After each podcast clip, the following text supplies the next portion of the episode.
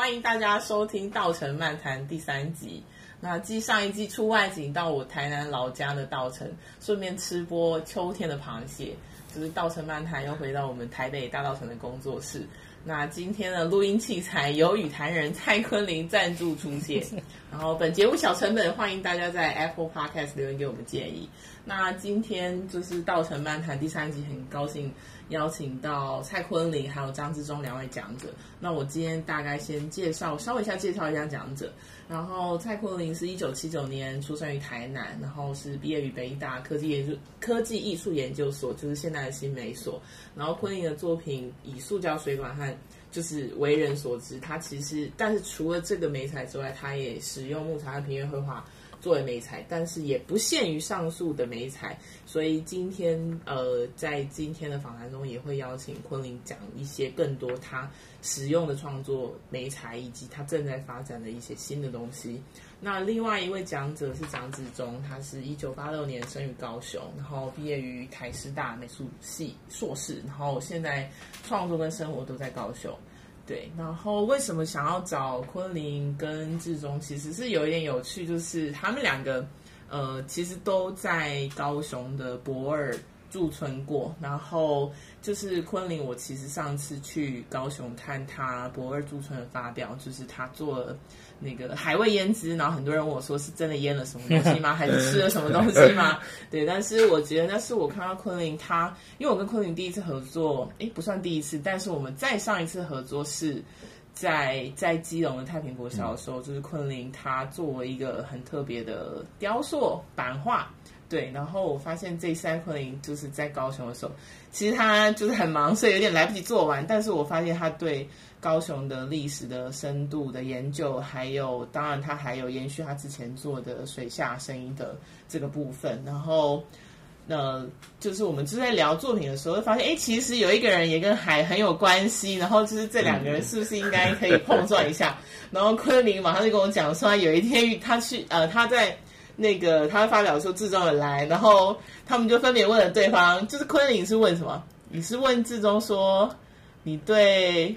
真的忘记了。红毛港还是对对什么呃东印度东印度公司有没有兴趣？然后志忠就问他说：“你对海盗有兴趣吗？”我想要天啊，这两个人实在太妙了，就非常适合来聊一下。对，然后志忠是我呃去年的时候是去年嘛，我们在芬兰做了一起做了一个计划，然后就是也是跟海洋有关系。然后我觉得就是这两个创作者都是。我在合作中，或者是我长期观察他们作品，就是他们作品，就是呃，其实都当然不论是说他们从事什么主题，当然很多都是跟海洋，然后还有很大一部分是跟历史，然后他们有做了非常多的研究调查。然后其实我今天是蛮想要讲，就是艺术家的田野调查这件事情，因为我觉得田野调查算是一个很多。呃，不同的学科都会使用到，然后我觉得就是这两位创作者是，我觉得他们在田野调查就是做的很深很足，但是他们的演化出来的那个，经过他们的创作，经过他们的简单来讲，就经过他们脑袋之后所演绎出来的故事都非常的棒。然后我想说，就是今天邀请这两位来跟大家分享，对，好，先打个招呼，对，嗨，大家好，嗨。大家好，其实不知道跟谁嗨，其实嗨，对，就之后会很多人嗨，就是我们的听众，OK，对啊。然后我我想说，就是就是因为两位就是驻村经验很丰富，然后我就想说问一下两位，就是从我觉得可能先从驻村的经验。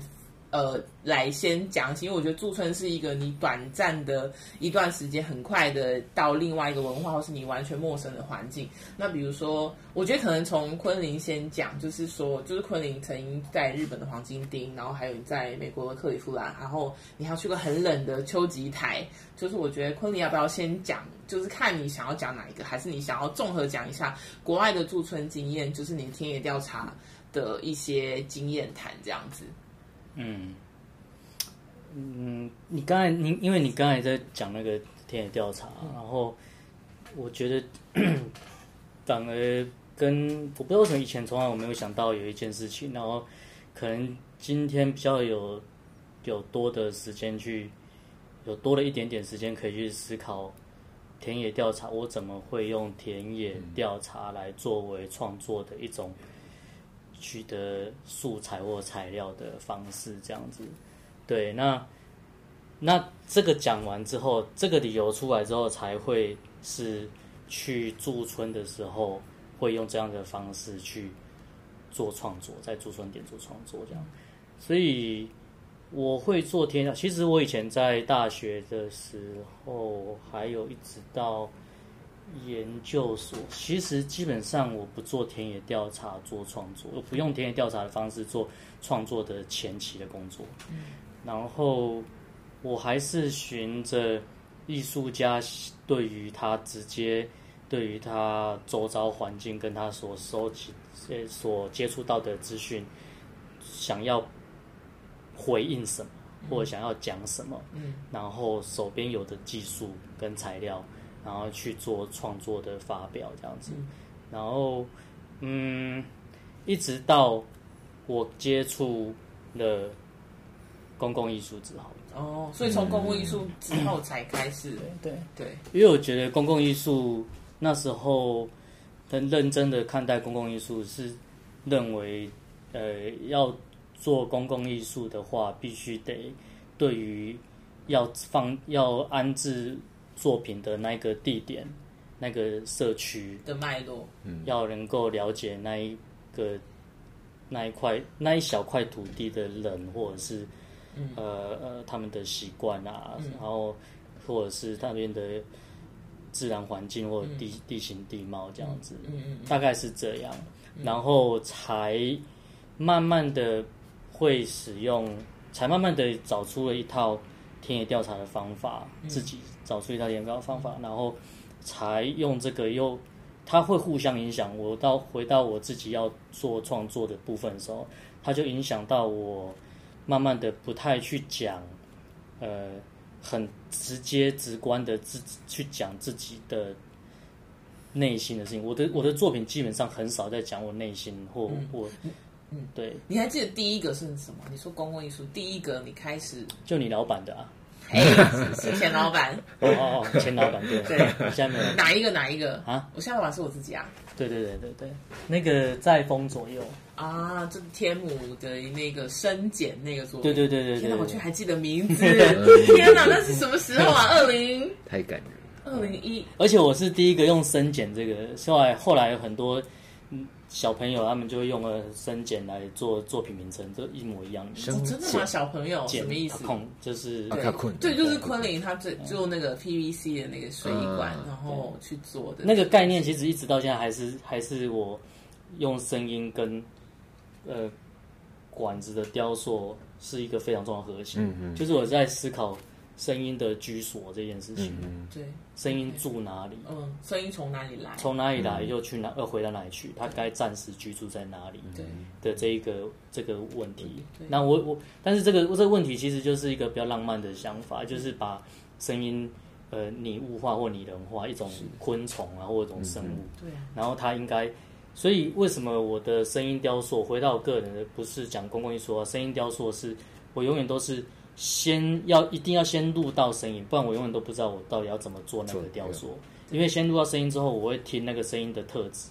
然后再了解那个声音从何而来嘛。嗯，比方说从海洋而来啊，对，从海边啊，从山上，从人家家里，从庙宇，从人家讲话，那它就会变成有不同的造型跟色彩。就声音帮助你去想象那个视觉性的。对对对对对对对。哦，所以就从二零一一年，我现在想起来，二零一一年开始。二零一一年，对，在风左右是，对，二零一一，对，但是在那之前我就开始在用管子了。对，我记得在那之前你就开始有用。对，可是那时候用管子并没有田野调查这件事情，只是媒材上的一个、嗯，只是没有，只是只是回到我刚才讲，就是我想要对这个社会或对我现在这个这个环境做一个表达，对，我想要跟他对话，就这样而已。OK，我没有要跟他先了解他。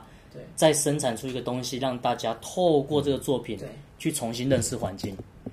但我现在的状况会是跟公共艺术很像，是我的作品是一个，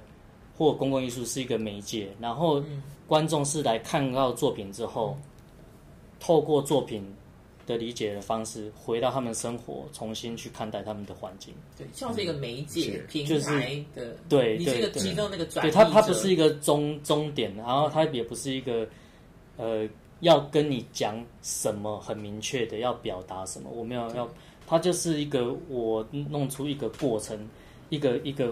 我不知道怎么讲。对，我大概知道你是就是你就说这个转译的美，因为就是你这样子讲，我就想到我看志忠的作品的时候，其实我有点这个感觉，就是我的意思说志忠，像我去看你之前在那个索卡那个海市，嗯、就是当然高雄对我而言就是是陌生的，我知道高雄在我心中有一个刻板印象，它是一个港口，然后它是一个。就是我大概知道那个状态，但是我透过你的作品，就是我觉得某种时候就像说你讲，就是它是有一点浪漫，就是我经过这个东西之后，嗯、我可以有个想象，但是我不见得这个想象是符合创作者本身。我不知道志忠，你要讲一下这个作品跟你的田野调查是什么？你的艺术实践里面的田野调查是什么？哎，其实刚听昆凌这样讲，我就其实觉得蛮有趣，就是我们现在可能都会被，比如说被 Erica 认为是以田野调查见长。或者是以这种方式做创作也出来，但其实我早期的时候也没有真的以田野调查为核心，包含呃，我现在开始在做文史的研究内容，而且我很有兴趣。可是我以前很讨厌历史，嗯，就历史课永就永远都考得很差，分数考得很差，所以就很讨厌。但其实反而是我后来才，因为我自己会点德文，然后我就发现德文里面的。历史跟故事是可以用同一个字的，就是 Geschichte 哦，对，然后我就觉得它其实很有趣，就是呃，历史在某个意义上，当你不要用那么严肃的角度去阅读它的时候，它其实就是一个故事，嗯、一个寓言，它让你在里面看到一些你对现在生活的一个反照或一个可能性。那我就我创作以来真的最核心的部分，其实可能也不是我大学学的时候的绘画，而是我一直很喜欢某一些故事。那些故事让我有某一些情感上的连接，或者是呃喜欢，或者是感动，或者是呃刺激，而让我觉得把它转换成作品。那所以这个原因，其实我最初真的开始创作的时候是平面作品。那那个时候平面作品其实是有很大的文字跟图像去拼凑起来的一个类似图文书的概念的平面作品。那那时候其实呃，我觉得我把我自己很多人生上面的一些小感受都藏在那作品里面了。但很多时候，人家会因为他的作品形式是一个平面作品，呃，把它用风格化的方法去归类，说：“哎，你在模仿一个古代的文书，你在做什么？”所以他们会觉得，它好像转换成一种我日常抒情的表现，或者一种我在呃，就是回望古代某某一种拟古、某一种仿古的形式的操作，而不是我自己生活的部分。那也因为这个原因，然后又连接到。我后来真的就开始有一些驻村的经验，然后我的驻村经验其实就是您第一个驻村在哪里啊？澎湖。哦，澎湖对，嗯，然后我的，因为我前阵子也刚好去跟人家分享，就是我的每个驻村经验都是对既有生活的颠覆，嗯，因为我的第一个驻村就在澎湖，然后我去的时候我是住在花宅的那个老厝里面，嗯、然后被人家看来看去，呃，对，那后半段，但前半段一开始是我去的时候。前一周刚好苏迪克台风刚过，啊、所以那里淹大水。哇哦！所以我带去的所有材料全部受潮，全部不能用。而且我记得你说那个环境其实蛮就是简就很简单。对，就没有 WiFi，没有四 G，呃，没有三，就没有网手机讯号。对。对然后，因为我以前比如在学校学到的对于创作的方式，其实是。我们做的作品是要历久，呃，是要流传千古的。嗯、那包含我们研究所的时候又开始学艺术品修复，嗯、所以我们永远都在关注是我们要如何让艺术品是一个安全的，嗯、然后经典的、历久弥新的状态。但到那边去发现，这种认知会完全被颠覆掉。嗯，就是首先你的创作工具都被破坏掉，连电脑都受潮就挂掉了，对，连电脑都挂掉了。哪那这样子的状态，首先就是他先质问自己说：你到底要怎么创作？对，就是你熟悉的那些工具，你已经完全脱离了，了那些东西你，你你的武功全废掉的时候，你要怎么创作？第二个思考其实就是，那我如果真的要谈这个状态的澎湖，然后你看台风刚过，嗯、然后一样太阳那么烈，海风那么强，嗯、那我用这些呃精致的工具，我从台北从呃大城市带来的工具，可以谈他们吗？嗯、我那时候其实就在想这件事情。嗯、对。然后澎湖之后，我其实也去了济州驻村一阵子。对。对，然后济州就住在农村里面，就我每次去驻村都在一些很奇怪的地方，但那些地方其实都不断对我自己的创作提问。在济州的时候，就我身边都是农夫，连英文都不会讲，就是他们只会种，就是日出而作，日落而息，然后一直喝酒。嗯，然后他们不 care 艺术是什么。那我那时候我就我的命题就是我要如何跟这些农夫用艺术沟通。嗯，所以我后来就画一个超大的壁画，因为我住在货柜屋里面，嗯、我就用货柜屋当做壁画。他有没有看到一个外国人每天在那边晒太阳，晒到你也在劳作，晒到全黑，晒到脱两层皮。但他们就会觉得说，哎，这个人在做有趣的事情，他就跟呃。就他们想象中的艺术家不太一样，嗯，但我觉得其实对我们来说，这个就是一个艺术的实践。那你壁画是画什么呢？我就画了一个用蓝晒图的概念画了一个透视，就是你它是一个 optical illusion，啊，就是在某个角度看你会看到这个货柜屋变成一个透视的状态，然后里面一只北极熊。哦，OK，对，就是它变成一个可打卡的点。对，但是它同时又是一个我在创作的过程。然后那件作品都有我把它叫都市游牧，嗯，就是我在。呃，其实离济州是没有很远的一个山山间的货柜屋里面生活，然后我在谈论到底什么样是一个理想的生活状态。嗯，对。然后后来又跑去了尼泊尔，而去尼泊尔其实是为了执行一个计划，是关于地震后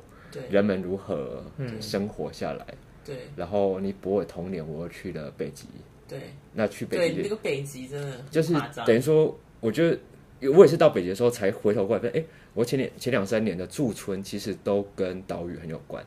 其实我在之前没有意识到这件事情。对，而且它其实也跟生命状态很有关。对，就是当然也有说是农村，然后当然澎湖真的是因为它刚经过台风啊。北极是一个极地生存的状态。对，就是它都变成一个课题，让我重新去思考自己生存跟创作的状态。对，然后也因为这些原因。才开始让我意识到，我过去如果只是从生活里面去截取的东西，它就像漫画家画到会灵感枯竭，因为你的生活的面向就是这样子而已。而当你看到一些更巨大、更未知、更深层的东西在后面的时候，它有一个巨大的吸引力，它让我想要去了解它、去挖掘它。因为我发现那些东西，其实它挖到更深的地方的时候。它会达到一个所有人都有一个共同经验的状态。那那个时候是不用语言，不用什么。因为比如我在尼泊尔遇到很多文盲，他们甚至不会讲英文，那我要怎么跟他们沟通？我就是透过类似这样子文史性的爬书，去找到大家都会被打中的那个点，然后用那个点来作为素材而创作的时候，我觉得那个才是我感受到艺术被看到或是被感受到的力量。所以我后来其实有点像是。一边透过驻村，一边在颠覆跟重新学习创作跟生活的方式。嗯。然后在这个过程当中，也意识到说，也许田野调查的这个模式，或我试试着想要更深入去了解那个环境的这个模式，才是真正能够让人家了解我在做什么，跟让我去呃触及到那些人真正心里感受到的事情。嗯。所以，比如说你刚提到我海事那两站，我在谈高雄。对。那其实我觉得。呃，它有点像我之前在脸书上面写到的，就是它浮面上其实在处理一个可能很很沉重的历史面向，但对我来说，它就跟我们当时在讨论市长选举的逻辑一样，它背后其实是人们如何想要变得更好，人们如何对自己生存环境抱存希望，包含他们当时到这个城市来，然后不论是外省人，不论是本省人，不论是在地人。他们如何在里面，在这个流动性很大的环境里面，呃，安身立命，然后试着创造一个更好的生活。但他们的创造彼此又产生了抵触，所以到最后延伸出后面那些事情。但是到头来，我回头过来去谈论这些人，不论是谈论我爸爸，或谈论我关照那些人，其实目的也是一样的，就是我看到他们失去希望，但我不希望他们失去希望。呃，我不希望他们失去希望的的行动，就是我抱持的希望，我想把这些东西再带出来。带出来。所以对我来说，它是一个情，它其实是一个很感性的沟通。它甚至，呃，那些文史、那些资讯、那些知识的结构底下，它有一个很感性的动机。对对对，你讲到这个，我突然想到，就是你你是从比较是个呃个人，然后你所观察到的历史。这个面向一出发，然后我想到就是之前就是我第一次跟昆凌合作，就你做的那个版画那个岛屿的时候，其实我一直都就是我当然我每一次都有问过你，就是为什么你如何去选择？因为比如说像那那时候在基隆做的那个是你，我就是你是就是骑着脚踏车到处上山下海，就是把基隆跑了个遍。然后你这是在高雄也是，然后我嗯，其实就有问过你，就是为什么选择？因为就是像志忠他选的是个人历史，或他理解到的，不论是产业或是这个环境的现状这个状态。但你选择是把不同的历史去叠加，出现在一个。同一个时空吧，可以这么讲。嗯、因为如果说版画是一个界面的话，嗯、它其实就是同一个时空。嗯、对，而且我觉得也很特别，就是你到最后就是版画，我们知道就是它是平面的版，就是平面，但是到最后你都会把它拼成一个岛。就我想，你要不要讲一下，就是你这次在高雄的这一个高雄的吗？对，或者是你想要讲其他也 OK。对，就我知道你都是有历，就是事件，就是或历史。或者是世界，你把它叠加在同一个时空。嗯，其实我觉得版画，呃，其实我觉得版画是这样，就是说，第一个是，呃，我我我我比我很喜欢在做创作的时候，当我在挑选媒材的时候，我都会去想要先去想要先去理解这个媒材它的过去的的历史。然后才会去认为说它到底是是不是适合我现在要做呃，我现在也想要讲的东西这样子。那我那时候后来用版画的原因，其实也就是因为最早其实木刻版画就是拿来做消息的传递，嗯，就是知识的传递，就是像报纸，嗯、对对，传单印刷，嗯、对，所有的事情都是这样，就是应该是说比较，应该是说所有的艺术的技法都这样，就是。当它有另外一个技术更快、更可以取代它普及的时候，原来的那个传统就会被它的它就会被美学升华，嗯、它就会它艺术性就会提高，美学化，对，美学化。不然不然你我们讲绘画或者是摄影术，或者是版画、传、嗯、统版画技法，这些都是，是它都是。有一个更快速、更容易达到他本来要做的那件事情的时候，这个旧的它不会不见，它会被升华，它被复刻，然后成为一个对对，它就会被被赋予另外一种美学的意义在在里面，就它的原本的功能性被某一项被放到一边，对，大家更关注于它这个形式，对对对。对对，所以那个时候我我为了要我挑木刻版画也是觉得说也是偶然呐，就是。因为我以前在大大学吧，就是我其实从高中就学版画嘛，嗯、然后一直学到大学，然后说我版种学会，可是我就没有再使用版画了。然后，可是我觉得有一天，就是我就是在秋吉台这个地方驻村，然后因为秋吉台很冷，就是。其实我没有去过北极，不过我觉得那个时候我真的，我跟我另外五个国外的艺术家讲，我们其实很像是在南极工作的科学家，就是我们只能被丢在这边。真的，你们一个南极，一个北极。然后那个工作人员其实下班他们就走了，然后就剩下我们六个人在那边，然后大风雪啊，然后然后天啊，好惨，不能出去照顾，不能出去，然后他们说出去为什么？你要不要讲一下秋吉台那个环境？我记得很严苛。就是秋吉台就是山谷的一个，在山谷四面环山，嗯、只有一个出口的一个驻村点。嗯，然后他每个礼拜只有一台，只会来一台小巴来帮我们再去村落去买东西。买东西，所以你如果买不够，就你们六个要互相帮忙。所以我一第一周我忽视了这个警讯，所以第一周是。呃，他韩国的艺术家一直煮韩国泡面给我吃，他说要不要吃？所以我跟他感觉很好哎，对啊。当然他英文不好，但是他其实人很好。对啦，没错。然后，然后，然后，呃，另外一个就是因为太冷的关系，所以我不知道是真的假的，就是办公室人跟我们讲说，因为太冷，所以网络讯号不好啊。我不知道为什么，我真的不知道被雪覆盖了。我真的不知道为什么，但是基地才被淹没。对，然后因为。那那一年我驻村也比较特别啦，就是大屯山下雪的那一年。哦，真的，那年是真的很冷，那年真的很超冷，那年永和还下霜，连内湖都下雪了，好不好？对，所以你就不要讲说本来就会下雪的秋吉台，那个很恐怖，因为我看到窗户就是我没有看过的大暴风雪，然后在，然后醒来可能就是五十或一一公尺深的大雪，这样你的窗户都是。外面这边不能打，他会觉得趴进来。需要有人那个，对对对，然后对，所以所以因为这样子的关系，所以我就开始想说，那我我好像也买不到管子，对，然后对。对耶，你管子会爆，因为太冷了，对，然后我买不到管子，然后他说管子的运费你也要自己出啊之类的，然后拆件之后。那个管子你可能要自己，他们可能也变得麻，所以我就觉得这是这是这这材料在这边变很麻烦，对，一个艰难的挑战。对，然后后来就在他的呃驻村点的后面有一一一一票的，应该是梦中族吧的竹林这样子，嗯、所以他们就说尽量砍，你就去疏伐吧，因为就是长到都捣乱掉，所以他就说你去疏伐，所以就砍了、啊，然后来实验怎么样把它变成像。我的塑胶管那样子应用，可是一定不一样啦。对呀，你有实验成功吗？有有有，我有做装置。对，哇，帅耶！然后，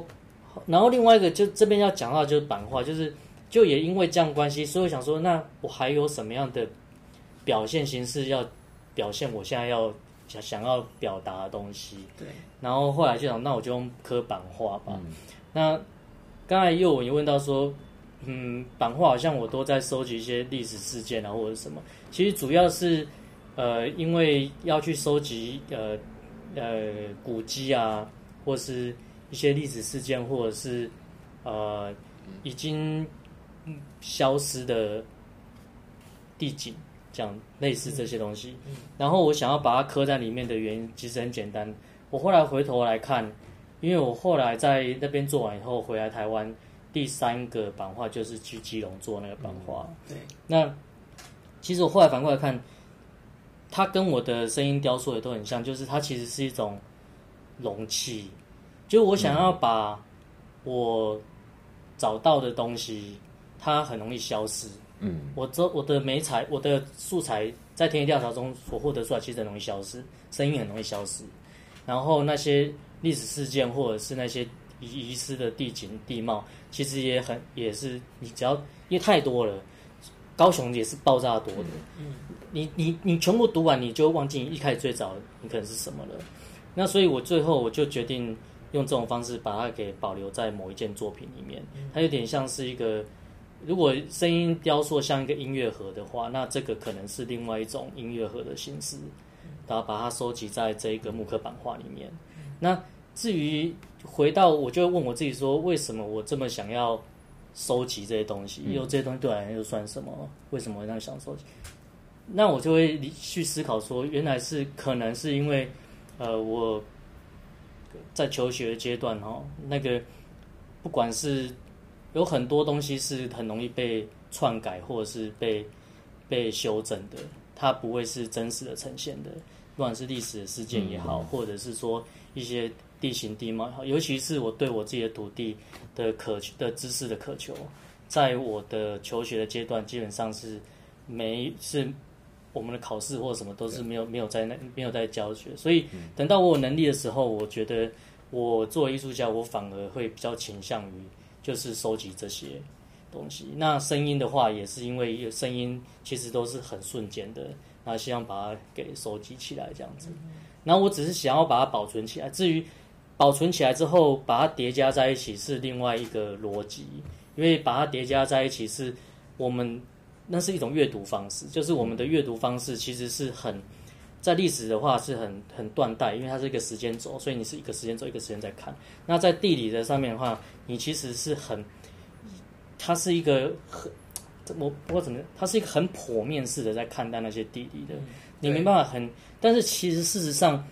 历史跟地理它是一个整体，嗯，你只有把你只有把历史放到地理上来看，你才可以理解说，哎，为什么这个地理会发生这样历史？对，这不是偶然，或者是它重复发生了十几次，对，不同的国家在这土地上发生了这么多事，那这不是偶然，它它其实要还原那个作用，它它要还原那个那个当下，嗯，那所以我那时候刻版画的时候，我有点是想要把它叠加在一起，然后让。当地其实对当地人是最有感的，因为当地人面对那环境，单单那些议题，他们从来都不知道原来这些东西加在一起说是这样。对，他们是片段式的。比方说，我随便讲的，比方说，呃，读二二八的，在意二二八的，就是只读二二八。嗯，那在日日日军侵台的，或者是呃殖民时期，就只在意那一段时间。然后就是都很就很片面。对，但是你如果把它全部加进，你就知道其实真的这边没这些东西都没办法拆开来讲，对，没办法，它其实都互为一些因果。对，那它当它一起被放置这些，才才会发现说哦，原来不是只有这在这块土地上面，或者是高雄博二这一个地方，哈马星这个地方，它可能不是不是只有日本的建设。哦，它还有别人的建设，它甚至还有更早之前已经来的人的建设。是，好、哦，呃，西方国家应该是荷兰还是哪里，我忘记了。就是第一次发现到那个奇经那个怪石的那个汤姆森。哦，John Thompson。对对对，英国那个英国的摄影师。对对对对，类似这样子。那其实把这些东西都叠加在一起以后，我觉得，我认为，呃，对于当地的居民或者是生活在那片土地上的人，会。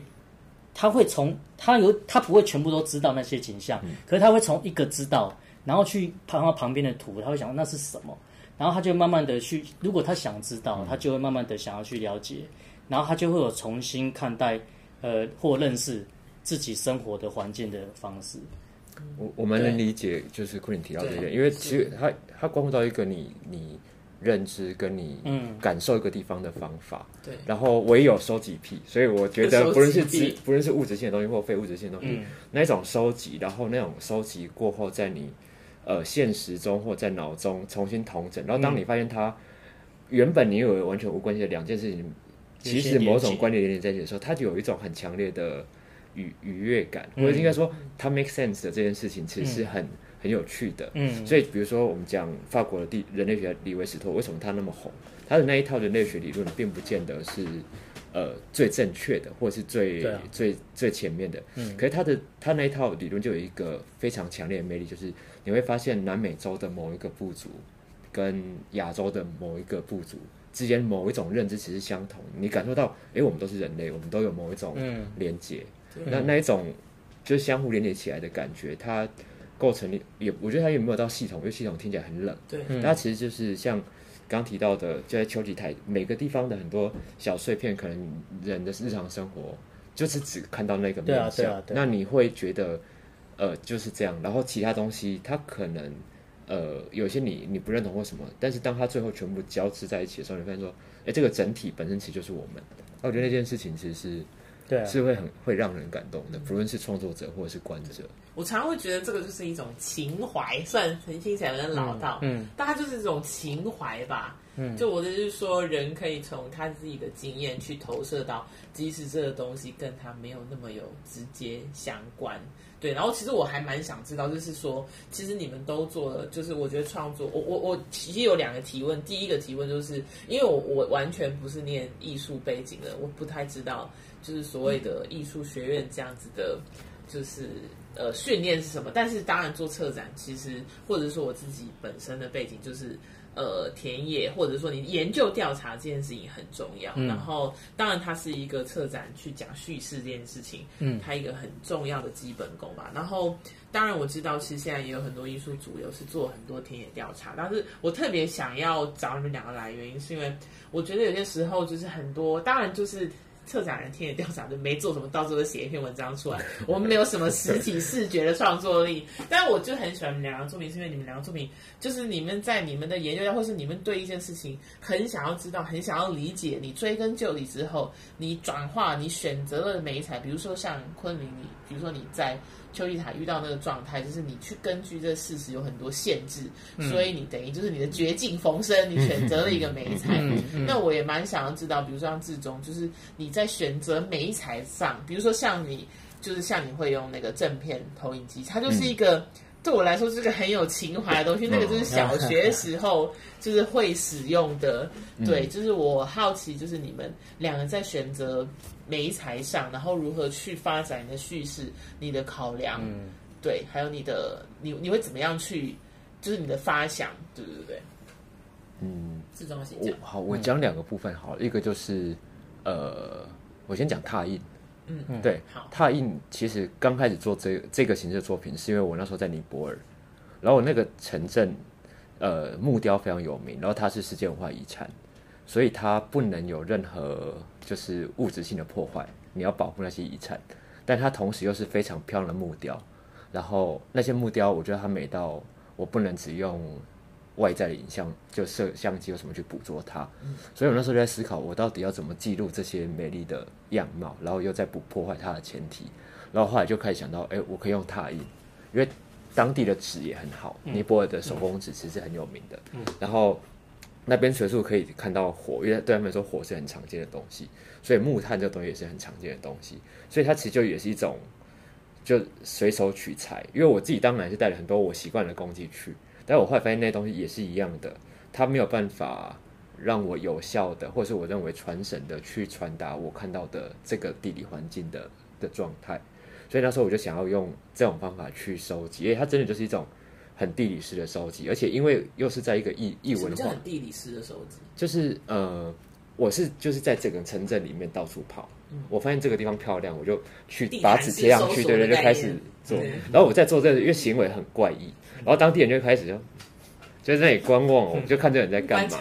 对，然后有些东西可能是私人住家，有些可能是呃宗教建筑，有些是庙。OK。庙里面的某个人好漂亮，可是白天大家都在拜拜，我不能去做，所以我要趁光明正大，明目 张胆的做。我要趁晚上大家都回家睡觉的时候，偷偷拿手机出去做。你有因此被抓吗？我曾经有一次做到一半，然后旁边有一个醉汉经过，然后我就有点紧张，我 我有点怕说他觉得我亵渎他们的神，对，但是他就觉得我很好玩，就跟我笑一笑就就走掉了。对，那我就觉得他形成一个有趣的状态。然后我一边在踏的时候，其实。就我一开始觉得这个方法是有趣，然后他让我用某一种很有趣的方法去认识这个环境。对，但我一边在他一边意识到另外一件事情，就是呃，他像一个考古，就是他跟我们在去一个考古挖掘的时候，嗯、你没有办法把它挖掘出来，但你又需要记录它的时候，你用一种呃类似这种模写的方式把它去截取出来。在人类学上就是使用它，因为有些。骨头或是你知道金字塔那个你带不走，嗯，就是它是用对用它的，然后因为我踏了很多各式各样的东西。啦，对，对，然后有些是老的，有些是现代的，但是它经过这个拓印的转化之后，很多人其实不知道它原本是什么，然后我觉得这点很很爽。就比如说我踏了一个东西，然后学员说：“哎，你知道这是什么吗？”然后他们说：“嗯，我不知道。”我说：“这个是在哪里的的的什么？你其实很熟悉。”然后他们就会说：“哦，原来它也可以长这样。”对。然后另外一个面向是我后来因为我是以驻村的身份过去的。所以那时候这样收集拓印的时候，我发现，它到最后让我自己觉得最满意的一个象征是，它是 shallow 的，它就是很扁平的状态。就是我要去记录一个东西，但我永远不可能真正去了解它，我只能捕捉它一个浮面的状态。因为我自己很长很花很多时间在思考驻村这件事情对我或对当地的意义到底是什么。那我觉得对当地可能他其实就是一个艺术家在那边。然后他用一个不同的视角阐述了一些新的、嗯、呃观点，提供给当地的人。嗯、那另看法对，那另外一方面，我到底获得什么？我觉得我必须要不断提醒自己，我就是一个过客，我不可能待个两三个月就知道这边的东西，了我就想要去代表或讨论它。所以我觉得他印这种。单薄的状态，比如说我如果要他这个杯子，我其实就只能得到这边，嗯、我没有办法得到其他的部分。对，我觉得这样，我觉得这个过程一来它是一个艺术的劳艺术生产的劳动，二来他其实也一直在提醒我自己，你就是只抓到这个面。对，就是他。当然，这个过程会让我会想要花更多心力去更了解它，但对我来说，它是一个很重要的提醒，就是我永远只能抓取那个表面本身。对，所以我后来就是用这个方法去。呃，去收集那些拓印之后，把它转换成创作。那它也是只能在纸上，然后用很单薄的纸，然后很脆弱的状态去呈现。那它到最后还是要再被消失掉。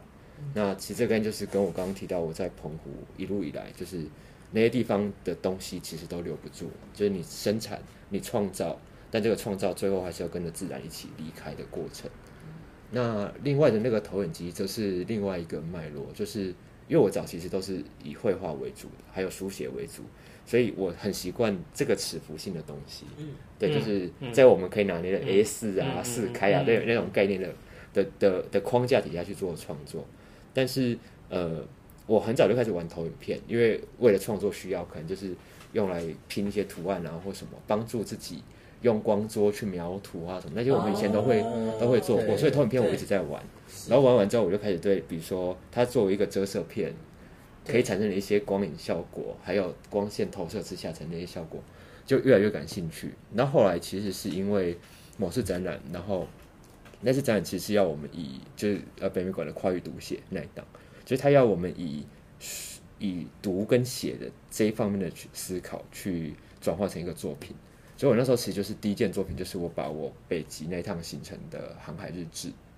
把它转换成作品。那其实航海日志就是一本小小的 A 五尺寸的书，嗯、但他写的密密麻麻都是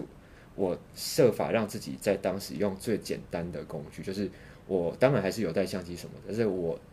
想象如果我是一个真正当年搭在那一种三维帆船上的航海士或一个水手了，在设备对，在最没有设备下，我就是只有一支笔，我还不能用什么中性笔，因为会解冻，我只能用铅笔。对，在这个状况底下，我只能这样子创作，我只能用这种方法去记录我的所感、所观、所感。然后在这个状况底下，我就在思考说，那我到底要怎么把这些东西再被转译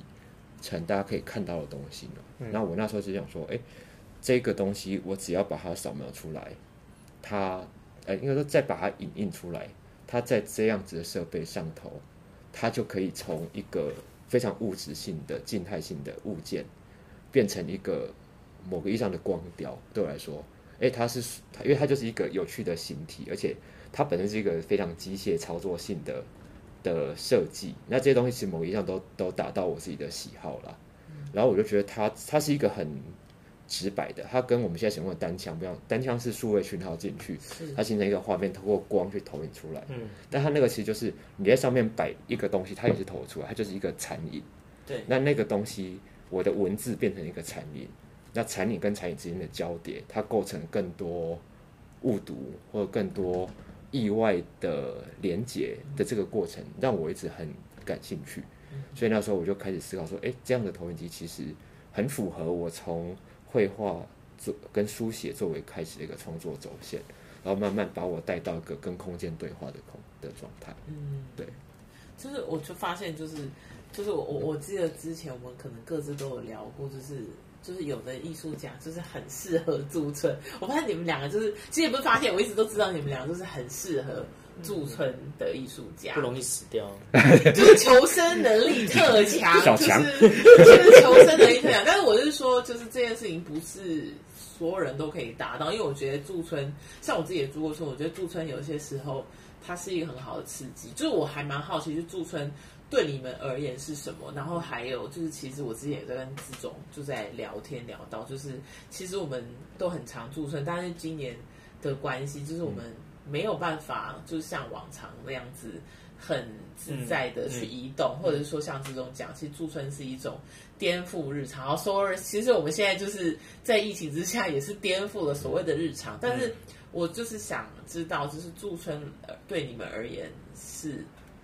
就是对于创作是什么？那它怎么影响你的创作？然后还有就是这个疫情会影响到你们接下来的计划吗？对，要不要昆凌先讲？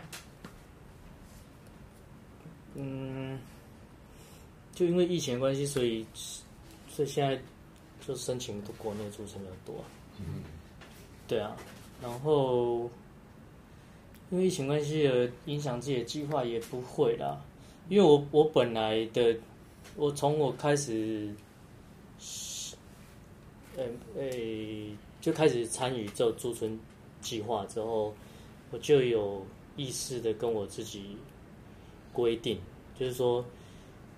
一年大概希望最多就是三个月住在国外而已，嗯，是，然后剩下的时间在在台湾，然后三个月在国外获得的一些感受，或者是因为驻村而而产生的转变，可以回来台湾。然后用那样子的呃观察的角度，或者是呃对来来来 present 这样子，所以我觉得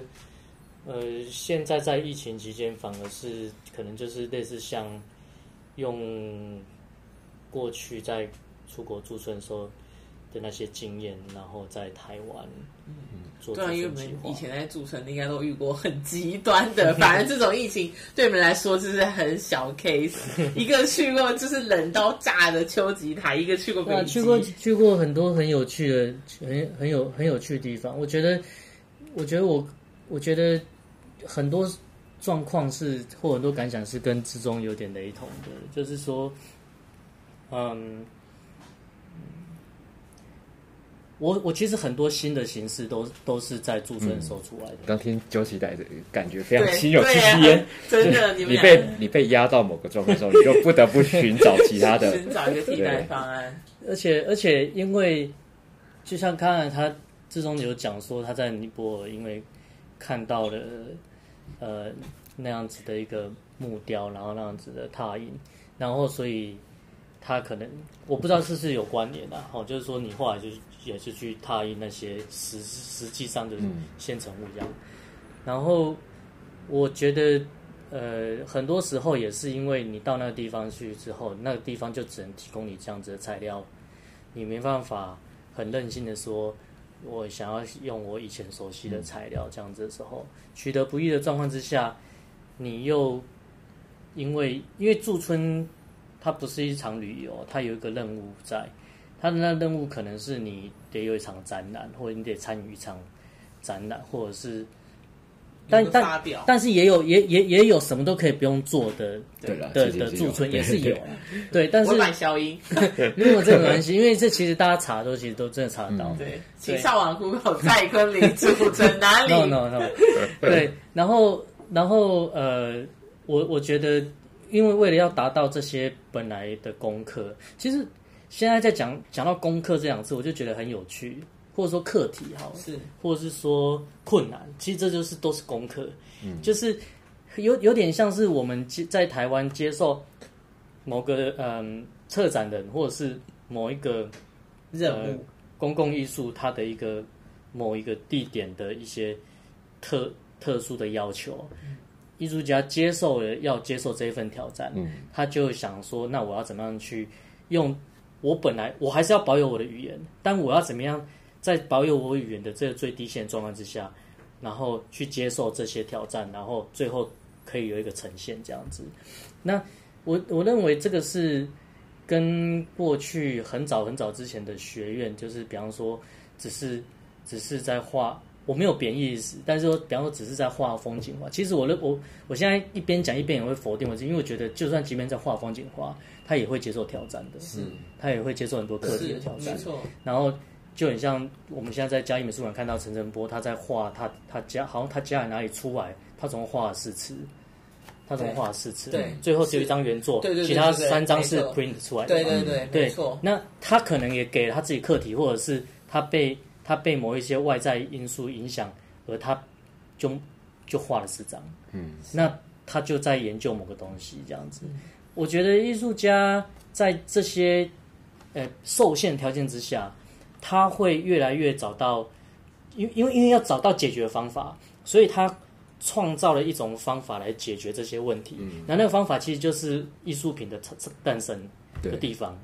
是，对对对，就是、很多时候艺术生活是在解决自己面对的问题。对对对，不论是心理的或是外在。对对，他他有点他他现在讲这个有点让我想到，就是设计是在解决。别人的问题，对，或者是使用者的问题，但是艺术家艺艺术创作好像是在解决自己遇到的问题，嗯、然后要怎么样用艺术的方式去解决它？解决，对，对对对，反而是这个状态。所以我觉得驻村是一个很好的呃一个对我来讲是一个很好的呃学习跟成长的机会，这样子对，但是会越来越。驻村越来越多次之后，会越来越越来越清楚自己要做什么想要的东西。比方说，你现在这一次邀请我们两个来谈，其实是因为我们两个可能你刚才有讲过一些东西，但是我觉得我们两个还有一个东西，就可能最近的创作的呃面向，可能都可能跟海洋有关。对，嗯，是。那其实我不是一开，你看我以前的作品，其实不是不是用的海洋，没有。对，那是因为我觉得黄金波浪 对。不会，就是就我觉得是是黄金町影响我很多啦。嗯、黄金町我总共去驻村两次嘛，次那一次隔了十年不是？诶、欸，对，后来才发现原来是八年了。八年。对对对，那但是呃，我本来是想要十年后再回去一次，然后后来没想到那一次生前的时候误会，原来只是八年而已。对，对太早了，早了两年。今年险你去了，今年是第十年。对啊，他今年就是今年就没办法去了，对耶，好险，就是冥冥之中有注定。对哈。然后，然后，呃，第一次跟呃过了八年之后再去的的这一次就有很明显的不同，不管是呃黄金町现场的那些改变，但我也八年来就改变了嘛，就是说不管是语言能力也好啊，或者是说做作品的研究呃的呃创作的方式也好，整个整个途径都不一样，所以呃我那我第二次再去的时候是非常有系统的在做一个计划，我把整个计划就投给他们，然后拿到他们的呃呃驻村的许可之后，才又回到台湾申请钱。嗯，这样是反过来的。嗯嗯，对。那那个时候的一个很大的计划，其实是也是偶然与巧合，就是我觉得这个又要推到秋吉台，也是因为秋吉台，秋吉台我们遇到了一个日本的声音艺术家，然后他会把声音转成可以看见的波纹，就是那些线。丝线，然后透过喇叭的震动，那个丝线会抖。嗯、然后不同的声音丝线的抖法是不一样的，这样子。那呃，那个艺术家叫山野哲平。那山野哲平后来我也有介绍他来台湾驻村，他有在 TAV，好，对 TAV 驻村。然后后来也有在关渡美术馆展这样子。那他是横滨人，然后黄金町在横滨，然后我透过另外一个协会认识了一个。中研院的博士后的研究员，嗯、然后他是在做水下深井的研究，海洋的。嗯、那他刚好离开了中研院离职，然后去申请了横须贺的，嗯、诶世界海洋生物多样性呃研究组织，嗯、哼在横须贺港。那横须贺在横滨，然后我在我在。日本，我那时候还没去驻村。我在日本横滨，我我只要去日本东京，我就会去横滨找这些朋友。然后刚好又遇到他去面试，他去横须贺面试，然后我就跟他约，他就说可能会中，中的话什么什么什么什么。然后我就一直在酝酿，这个人如果中了，对，这个人如果中了，然后我的日本朋友是声音艺术家，然后我也做声音装置，我们三个人要在横滨做一件事情，然后用。黄金町这个基地这样子，然后后来他就他就录取了，他就去两三年在日本横须贺港那边工作。那我就去找他，所以他就介绍，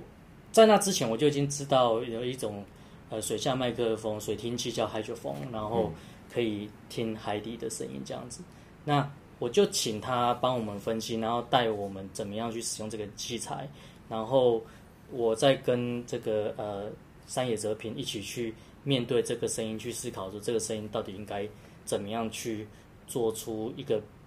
可以给黄金町的人知道，说原来他们住在一个以前充满的是一个水域的地方，而不是一个陆域。那当我们呈现的时候，不管是我或者是山野哲平，我们听他的声音都很惊讶，因为就那个惊讶或者那个惊喜，或者是我们在播放给其他人听，就有点像你刚才讲那个。呃，你踏出来之后，那个形状，哎、你不知道这是什么吧？其实它就是这个。它其实是你熟悉的东西，用一种 你很陌生的方法背。对，那我们就说，你知道这是什么？这是你的水母的叫声。哈、水母的叫，叫因为大冈川有很多水母，夏天的时候会从呃横滨港一路这样游游游游游游游上游上到上游这样、很多。然后大冈川有很多水水生动物，然后所以我们就录到很多呃。生物的叫声，但是其实我们不会知道那是什么生物叫声，只要只能仰赖那个研究员，我那个朋友帮我们分析，然后他帮我们截取下来之后，然后特别标注这是什么声音，然后我们再去听，然后接下来再想说这个要怎么样去表达，然后我我们分开来工作这样子，然后最后统整成一个大型的装置这样子，然后再带呃再带当地居民租一艘船，然后从港口一路。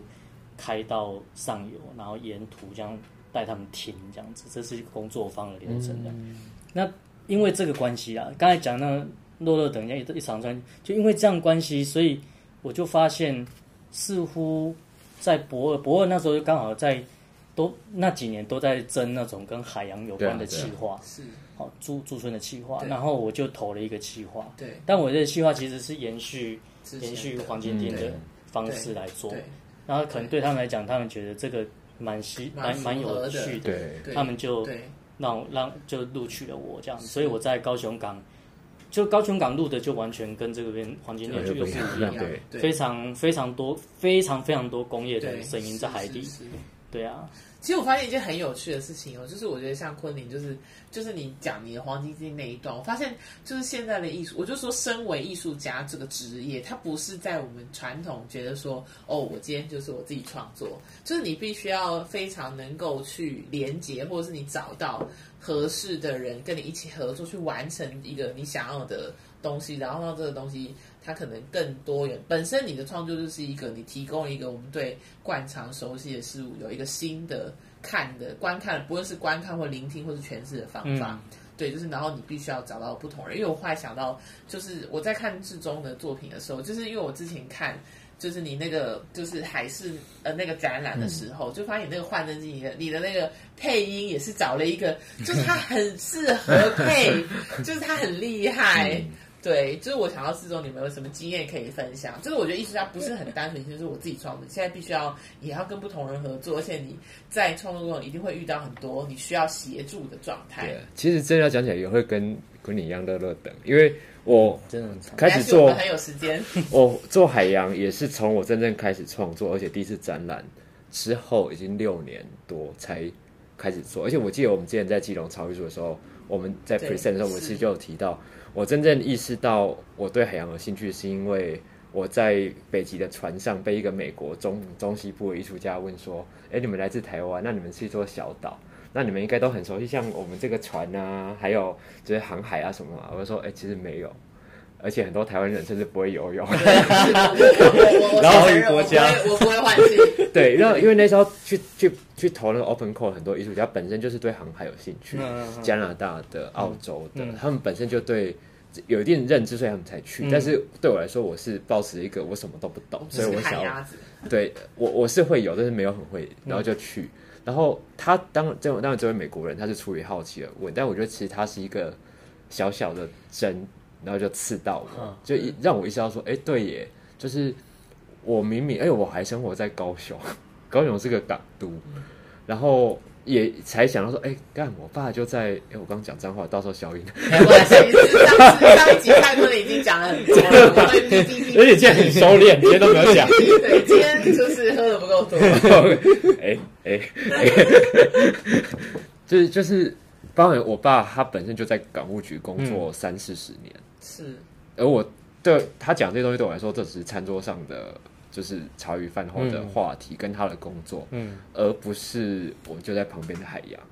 然后我也因为这原因才决定在隔年申请博尔驻村，然后以我爸，嗯，我跟我爸爸，就我透过跟我爸爸对话去了解造船，去了解港口，去了解海洋，这才是我这一段的开始。然后也是那个时间点，我才开始回头说，哎，我以前去的驻村，我怎么都在岛上啊？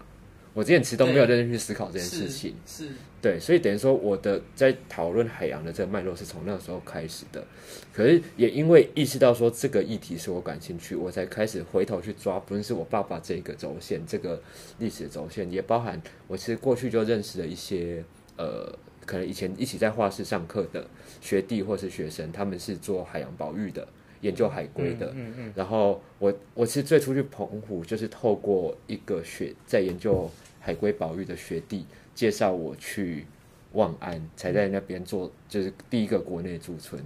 然后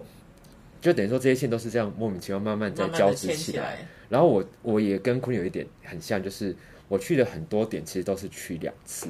哦，对，我对我记得你望安你也去了，对，我澎湖去了二零一五年跟二零一九年，嗯、然后我尼泊尔其实也是去两次，是，我是一次在二零一四年地震前去，然后二零一七年在地震后，地震后，而且我其实是因为我去过第一次，所以我才决定我要去第二次，是，就是对我来说，它的这一种前与后时间上的差异，跟看待那个，比如说地震之后、台风之后，或者经过几年之后那个景观的变化，嗯，就。对我来说就产生了意义，因为我曾经亲自经历过，它就跟我可能住在高雄，然后离开一阵子再回来，然后那景观完全不一样的的那种情感是很浓烈的。那这些东西其实在不同地方对我来说，它都有类似的投射产生。是。然后 我那时候开始去呃意识到这件事情，然后开始做海洋研究的时候，也才开始意识到说我就是个完全门外汉。我从二零一八年才开始对这些东西想要研究的时候。我已经很难再回头去个去念个海洋相关的学习了，我就需要有更多的知识背景是透过外人的协助。但是我一边透过跟我爸对话，就是一个学习的过程，但同时我又开始透过我刚提到这些既有的朋友，不然我在澎湖，我后来几乎每年都去澎湖，然后认识越来越多人。那他们那边很多做关于岛屿研究的，关于海洋保育的。生态环境的，嗯，这这透过这些人，我就慢慢的在交织，在连线。那比如说，呃，我在北美馆那件海错这件作品，就是那些台大的老师，其实也是我在澎湖驻村的时候遇到一个朋友，然后我跟他讲说，我现在在研究那个油漆，但是完全就是没有资源，台湾没有资源，国外资源我也很难触及到。然后我朋友讲，他就是也是研究生态，他讲说，哎，我认识台大老师，我帮你牵线吧。然后就就去认识，然后认识之后就发现一拍即合，因为那个老师也是师大的。然后我们光是在讨论，呃，你称为一个师大背景的人出来，然后你现在又在一个非师大体系的环境里面，嗯，生活的甘苦谈，我们就聊了很多，然后就就觉得很投机。即使他他是做化学，而我是做艺术，然后他后来就邀我去小琉球，然后他其实是一个呃。在学界里面很反骨的老师，因为他认为公民科学是很重要的事情。他认为所有人，因为他他关心生态环境，他认为你在学术里面走到最前端，但是你没有办法落实在生活带动，就跟之前这个郑部长讲的一样嘛，就是你。所谓的进步，并不是你一个人走一百步，而是一百个人走一步。就是他觉得在学界里面，很多人追求的是一个人走一百步，但是他因为他待过时代，他教过国高中生，所以他知道真正的环境教育是所有人都要往前走一步，所以他很认真做这件事情。然后即使忤逆了他们里面的其他老师，或者是会直接影响到他升等，嗯，但是他还是坚决要做，然后他就把他的学生全部带到小琉球去。然后他那时候就邀我去，他说他希望他的学生跟当地居民听到我们这些人在做的事情。嗯、那真的那个产生的效应很强烈，因为我们记得是礼拜四去，然后他就是让他的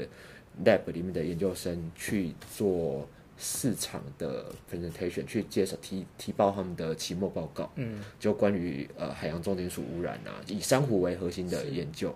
然后好多当地人来听诶、欸。就是你原本没有想到会有，但他们当地人就真的很听啊，来听，然后看不懂表格都会发问说那个是什么意思？那个代表海洋酸化严重吗？那个代表珊瑚在生生命临界点吗？或什么的？然后刚好有一个学生他在研究海洋化学，然后我也因为听过听到他提报才知道说，呃，所谓的海洋呃金属海洋重金属污染的这个学门。真正能够开始落实研究是这二十年来的事情。嗯，它等于说是一个非常新的学门，因为我们终于有科技可以去理解。过去我们只知道，哎、欸，重金属进入海里了，很毒，但我们不知道它到底多毒。嗯、多毒。现在终于有设备可以去测量这些事情，所以现在它终于开始，等于说这些研究海洋科学家，嗯，他们其实有一个很强烈的使命感觉，他们很自豪。我那时候去台大的，哎、欸，上次不知道我跟你讲，就有一个老师，他就很自豪的讲说，就是你知道吗？就是下到海底的人比上过太空人还少，嗯。哦，因为你下到海底，你就要面对气压的问题，你根本就是你的生物性肉体是没有办法对抗的，对。对，所以他是很自豪去看待说，我们就是走在这个认识世界。这一个学门的最前线，在在开疆辟土的那些人，嗯、他们是用这种心态在看这件事情，所以我觉得那那那个热血跟那个拓荒感让我其实很感动。嗯、然后也当时因为那个学员讲，然后我就我就跟他分享我那时候在做的研究内容，然后我们就就触发了更多讨论，说，哎，之后我可能会跟他们合作。目前还没有讲到很具体，因为他们忙着毕业，就忙着写论文，嗯、对，但是就是。包含老师，包含学生，他们都想要知道更多，因为这个东西是过去二十年来学界没有经费，所以就没有办法投入的研究。那现在他们发现，既然有一个艺术家知道这些事情，而且他们现在有现成的设备可以开始来做，嗯、也包含当地的渔渔民，嗯，那你说，哎、欸，那我家的渔船是不是也用这种漆？那就想要回去把那整桶拿来测，所以我觉得他触发的东西其实是。很多元的，而且他很多时候并不是说我去找一个专家来来跟我合作，而是我去触发到更多，呃，原本应该是认识，呃，就他对这个东西很熟悉，但是他并不是我能够触及到的对象，让他去引发更多的讨论，然后更多的意见跟想法出现，然后再回头过来放进到我对创作的思考里面。是，那呃，你刚刚提到那个配音员，他就是另外一个状态的啦。就是呃，他是我之前帮忙一个舞台去做舞台设计的时候认识的。然后那其实是一个呃以声音啊一个独剧，他不是真正的舞台剧，他是以独剧。然后他本身是一个 voice actor，就是他一个人可以表演四五种声四五种声音。对，对，然后那个时候是一方面是因为我本身就知知道我需要配跟高雄有关的的故事的配音，然后他很刚刚好他就是高雄人，因为他是盐城老盐城人。哦。然后我那时候发现就一拍即合，是因为因为我觉得我比如说我之前在 TK 剧的那件作品，它其实是在谈论一个很复杂的情感，就是你你又骄傲，但是你又失落的那种状态。那我觉得这个状态我要。在跟一个录音员沟通，然后说：“哎，你要这个地方，你要你要收这个地方，你要放。嗯”那其实是有点困难的。但是因为他是高雄人，对他他有那个，他完全跟我经历一样的。他可能大我几岁，可是他经历的东西基本上是完全一样的。所以他他读他光是读完那个讲稿就说：“哦，我懂，就我知道你要做什么。”然后我就我我知道他懂，我就讲说：“那你就自由发挥，我不干涉你，你就用你觉得最适合的方法去表演。”这个角色，对，那后来我就觉得他很精准，所以我后来就一直找他合作。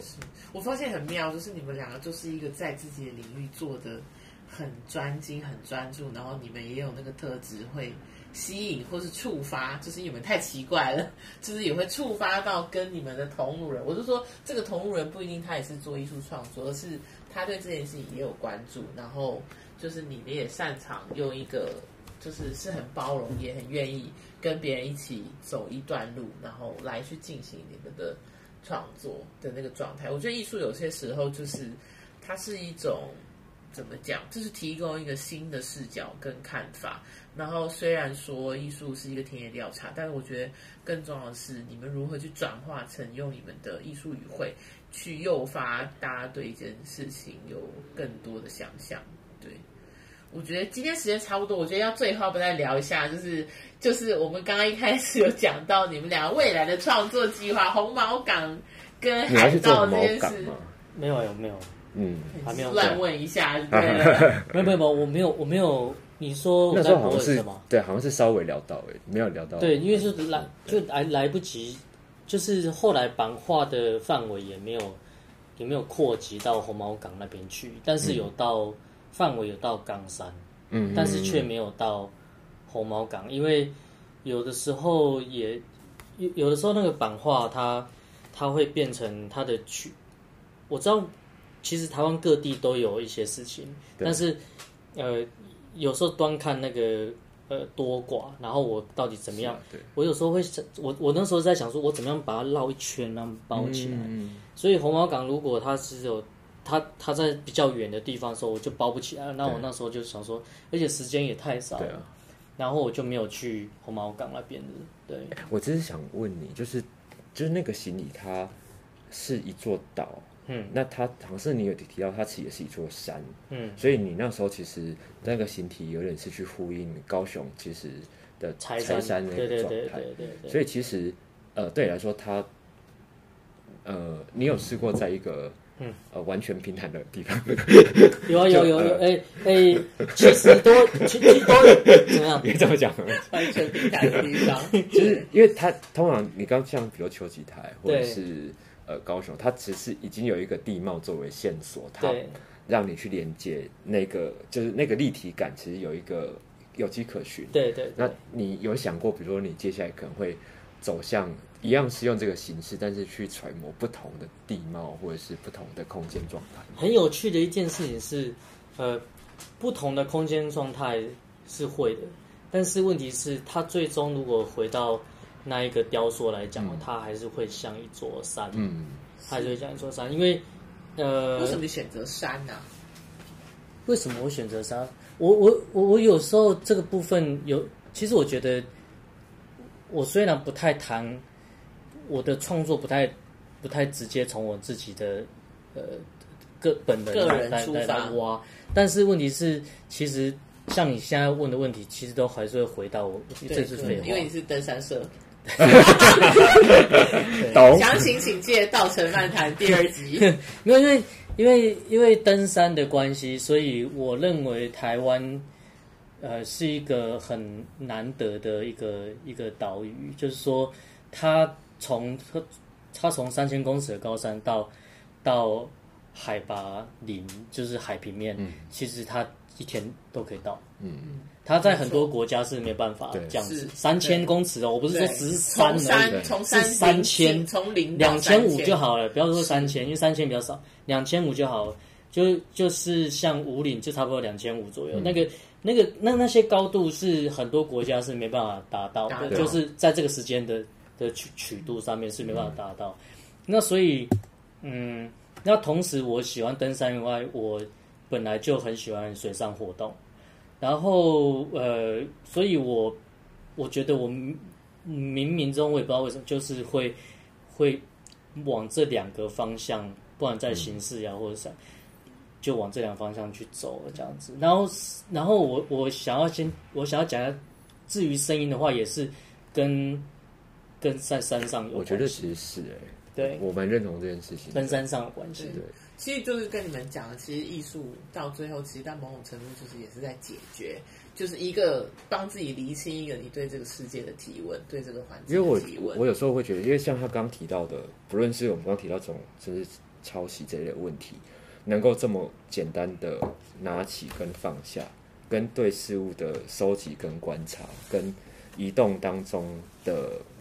的理解，这个思考，我觉得这些其实都是类似像爬山或者是在大大自然里面活动，对啊，去去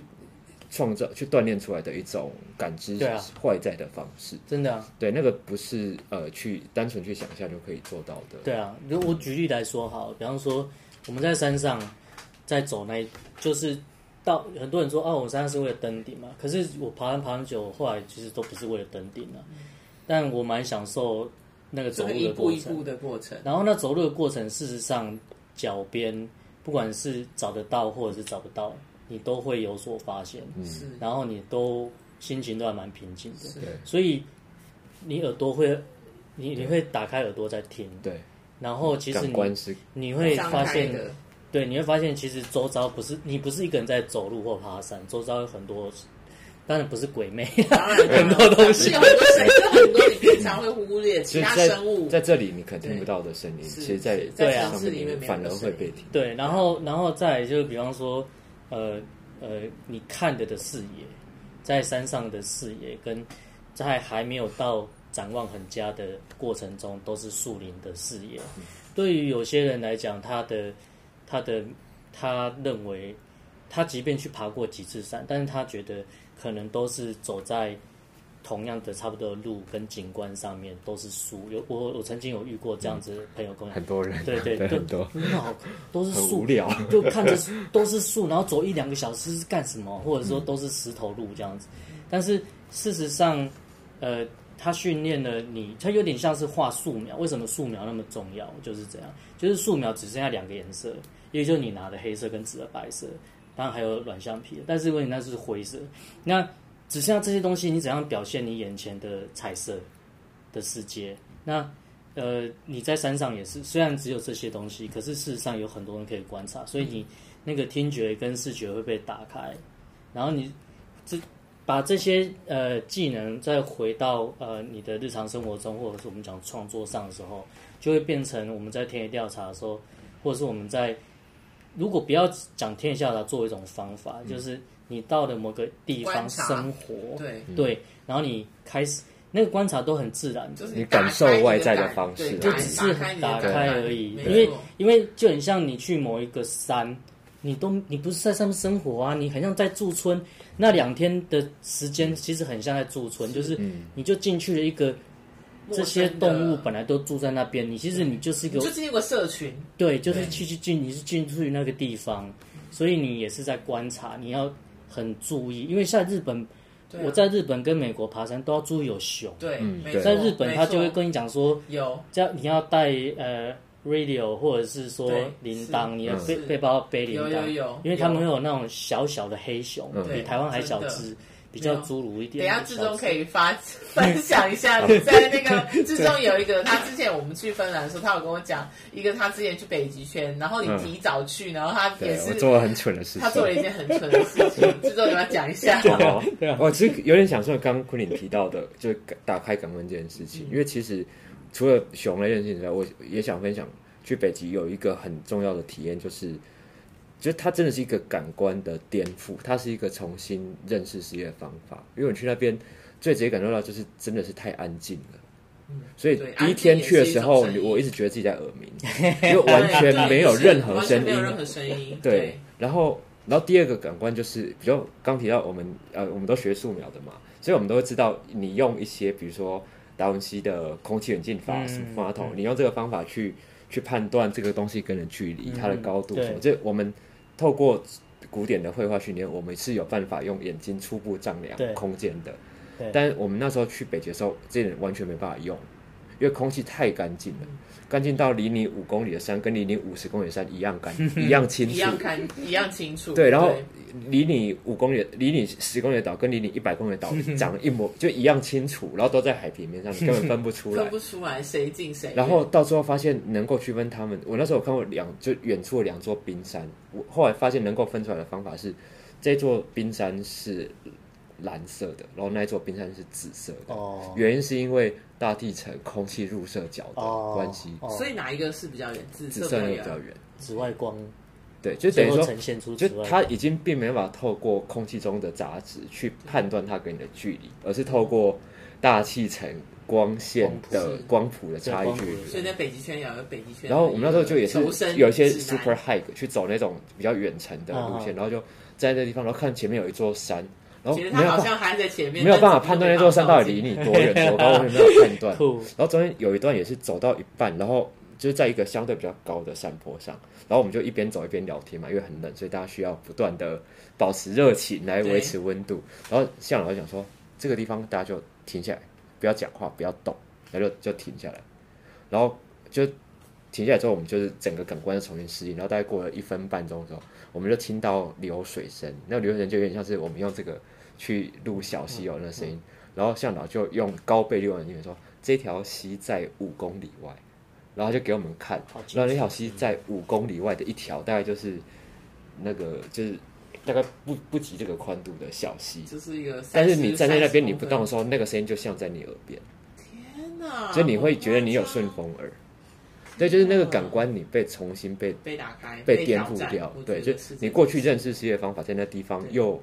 又不同了。你那个地方又重新告诉你说，认识世界的方法不只是那样子。是，对。对。然后熊的话就是，对，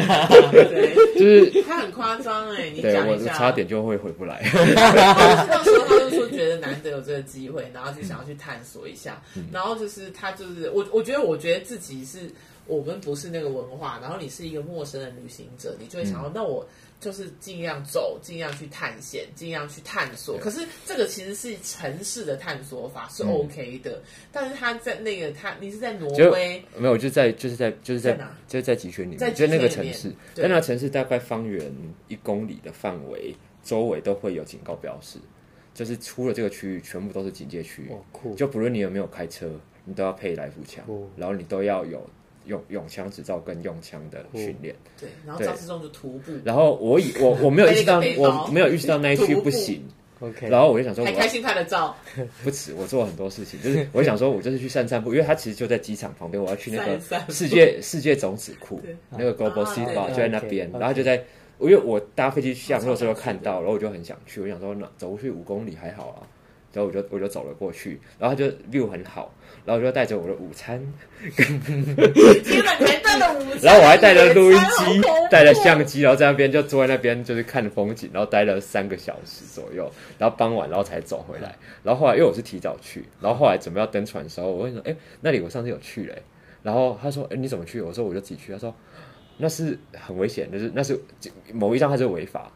对，在于当地没有人来抓你这样子，真的是上天眷。对，然后就是非常对，因为其实我们前一天刚好有直直升机在盘旋，然后我就问当地的居民，他说有直升机盘旋代表附近已经有熊在活动哦，所以代表那一区是就整个区域那里城镇附近是有熊的，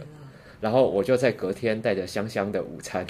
对，带香香午餐来哦，香香的午餐吃完还可以吃我，吃对，哎，那附近完全没有屏蔽嘛。然后我就去了那边，而且我之前还特别查过一个，我觉得它其实就是一个，就是涂了蜜的，对，没错，就那时候读了一个笑话，也不是笑话，他是讲说，就北极熊防卫指南，就是如何判断北极熊有攻击意图，一个就是什么耳朵面对你。然后一个就是、哦、是。就是身体在某个角度看你，然后呃鼻子这里皱起来，然后还有什么就某一些特征，然后几个列完之后，就最后一个讲说，当你发现这个特征的时候，你已经跑不了了，因为熊跑比你快，游泳也比你快，力量也比你大，然后嗅觉、听觉什么都比你好，然后只要咬你一下，头都掉下来，所以就是你已经无解。是，所以我如果就是香香午餐，那个香 香的午餐，你真的是天选。我真的觉得发现你们就是真的驻村不能随便乱去，一定要像蔡坤明跟张志忠一样，就是都经过熊的威胁，不论是逃过熊掌，或是已经有准备了，就真的不驻村不能随便。我觉得那一次也让我，我觉得后来会开始想要，就是花时间去研究资料，不论是文史类资料，其实我觉得跟这有关系，就是他很。清楚的传达一个讯息，够就是当我去一个地方，而我对那地方完全无知的时候，它是会致命的，是对啊，它是极度危险。没错，对，我觉得这个就跟早期，比如我们在谈登山或去海边活动，或者我们去一个异质的环境的时候，它，我觉得它都有一样的道理。那对我来说，它就是一个很鲜明的教训。我只是幸运好，我只是够幸运。对，是真的耶。嗯、那你要不要讲一下你接下来海盗要做什么？哦，呃，还是想保密也 OK。应该是说，我现在开始在研究一些东西，我其实也蛮想听看你们。都想一些危险的话题耶，你就是不是就是就是危险的主题？因为因为海盗这个概念很很复杂，但它又很容易被简化、被样板化。嗯，嗯，但是其实海盗有很多东西可以谈。嗯、那其实最初开始发现这个点，其实是呃，因为比如说台湾早期就是海盗岛啊，对对啊，就你不用讲郑志龙那些的，其实他还有更多，还有其他人。嗯，对，然后。当时有一个叫林道干的人，嗯、我不知道你在研究高雄港的时候有没有查到？没有，没有。他当时他只有被写在凤山市，呃，凤山市市里县志里面。然后他当时是有一个很相对完整的神话故事在形容他，就是什么他什么原本就是要袭击，要要刺杀皇帝，中国的皇帝，但是就失败了。哪个朝代？因为忘记了明朝，明朝，明朝还是清朝，忘记了。那他要刺杀皇帝，但是失败，然后他就一气之下，就好像怎样，然后就就开创这个高雄港的一港口，就是他把那座山打碎了，嗯、所以那个港口才出现。就是他有这种，就你可以讲某个意义上，对，他是传说性的拜官野史式的的的，文字被留存下来。但是林道前这个人是真实存在，只是没有办法很鲜明的证实他的确在。在台湾活动过，但是你去查林道前，他在中南半岛是著名的历史人物哦，就他是，就他是甚至有他当年住的宅邸，他在当地的呃政界最有名的海盗，是的，对，就是他形成一些跟外界有趣的连接，它是用一种资讯知识不就形式不对等，在这边是神话，但在那边是历史的这种关系存在，然后觉得这个很有趣，然后二来是。海盗当时之所以被很多人认为他是一个迷人，比如说我们看呃《神鬼奇航》，我们看《海贼王》，嗯，你们觉得他很很迷人，是因为他在讨论一种终极的自由，还有在当年所谓呃呃帝王或者是这种呃封建制度底下的时候，它是最早实现民主制度的，是的一个群体，但它同时本身又掩盖了一些它本身。体制性的问题，包含说最早期的海盗其实是跟封建制度是合作的状态，是他们是被默许出去做这些坏事的，是对他其实就是海上海上的白手套，在类似这样的角色。然后二来就是海盗的这个文化本身也不断在变化跟进化，那他们其实也是出现很多不人道或者是非常野蛮性的行为会存在。就是它同时跟我们认知的那一种平等的民主制度共存，嗯，对。那这些东西因为海的距离而让它模糊化，所以人在这个有美丽的模糊的距离底下，就会把它浪漫化，就比较不去意识到其他事情。但我们现在去看比如说像人被他提到的索马利亚海盗那些的，它其实就是另外一个存在。而且比如说，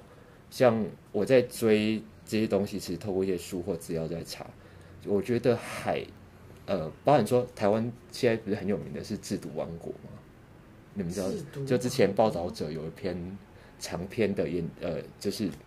最终报道在讨论是毒吗？对，台湾是台湾有一个毒王哦，是比比照那种拉丁毒枭的那种真假 level，他拥有一个船队哦。对，然后当时他们的一些海上追缉都是航行上千公里、上万公里在在追缉的。然后我一边在读一些书，我也发现海它本身象征的意涵就越来越多元，因为它本身就是它远离我们所谓的陆地，所谓陆地的价值观跟对陆地的，所以我们认知的法规秩序在海上某个意义上都不成立，因为有公海，有公海就是海是一个很微妙的一个对，所以有人用它来做很多坏事，这我们都猜猜想得我们都知道但也有人用它来做好，因为我们今天不是刚好有提到，就是就是就是对女性的的呃，就是性别不平等。对类似这这样的问题。然后我前一阵子刚好读到一篇，我觉得也刚好跟你们分享，就是一位荷兰的医生，但他认为他自己是艺术家，然后他跟另外一位很有名的荷兰艺术家合作，他们造了一艘船。那这艘船的目的是航行在世界各地，在那些堕胎要被治罪的国家，协助当地不想要怀孕、需要堕胎的女性偷渡出海，然后航行到公海上，在公海，对，让她吃用吃药的方法堕胎，然后再把她送回去。然后他这个行为，其实因此让他跟很多国家政府为敌。嗯。对然后他那时候因为这样被，但说实在，他也没错，因为他是可以去就公海的啊，所以他就是形成一个很就是灰呃海海灰色地是灰色地带，对。没错。然后他当时因为这个原因就跟葡萄牙政府杠上，然后他就因为因此声名大噪，然后被邀请去葡萄牙的某个电视节目受访，然后他完全没有要捍卫他自己，就完全没有要提他这艘船这个 project 的事情，他只在有机会面对大众会讲说，哎，各位女性朋友，你们知道你们的药房里面的某个药其实是可以安全的让你们堕胎，就你们去买那个药，它又便宜又可以直接取得非处方箋药。然后他他很多人就讲说，就是他在二零零几年达成这件事情之后，二零零八年葡萄牙通过呃反堕胎，就呃堕胎除罪化，所以他们讲说他的那一个 interview 某个意义上促成了是整个葡萄牙国家的这个法令的修订，是。然后。最酷的是，他的这个计划有拿蒙德里安奖的那个 foundation 的钱，他是一个 artivism，对。蛮酷。然后我就觉得对。他他不断的在打开我对于海的想海象，象因为我我自己很喜欢一件事情，就是我我我是半路出家开始喜欢海的人，我并不是从小就发自内心的热爱海，是。觉得它是我一部分，所以我看待海的状态是我又爱它，但是又恐惧，因为我一来不是真的很很会游泳，是那二来我就是慢慢的在在接近它的过程，那我觉得这个状态可能也跟我身边的很多人是类似的状态，所以我就觉得我没有必要回避或隐藏它，我应该让我的爱跟恐惧是并存。就其实我看待北极熊也是这样，它那么美，就是因为它很恐怖。他看你也很美啊，你就是一个我是香喷喷的。而 我我是喜欢他的，就是海对我来说，它有这种很强烈的两面，两面性，它都很鲜明它比我们在讨论陆地上的所有东西来说，它有更多的灰色地带跟空间可以讨论。是。所以这点让我一直觉得我有想要再往外拓展去挖掘的东西，不论是海盗，不论是海对于作为一个自由的隐喻，它成为呃行恶也行的，也作为行善可行的一个区域的时候，他可以做什么？嗯，对啊，目前有在，有可能会有一些跨跨国跟跨领域的合作计划。目前其实是我也一边申请了一些驻存，那如果有机会拿到，我可能就会正式跟我想要合作的人提，然后是希望有一些就是真的是需要跨域，就觉得自己能耐有限，需要透过合，我觉得合作其实也是一个把就讨论的维度拉更开的一个方法。嗯，对呀、好哦，今天差不多，感谢嗯，昆凌跟志忠，耶、谢谢好，大家下次再见，拜拜。结尾这么。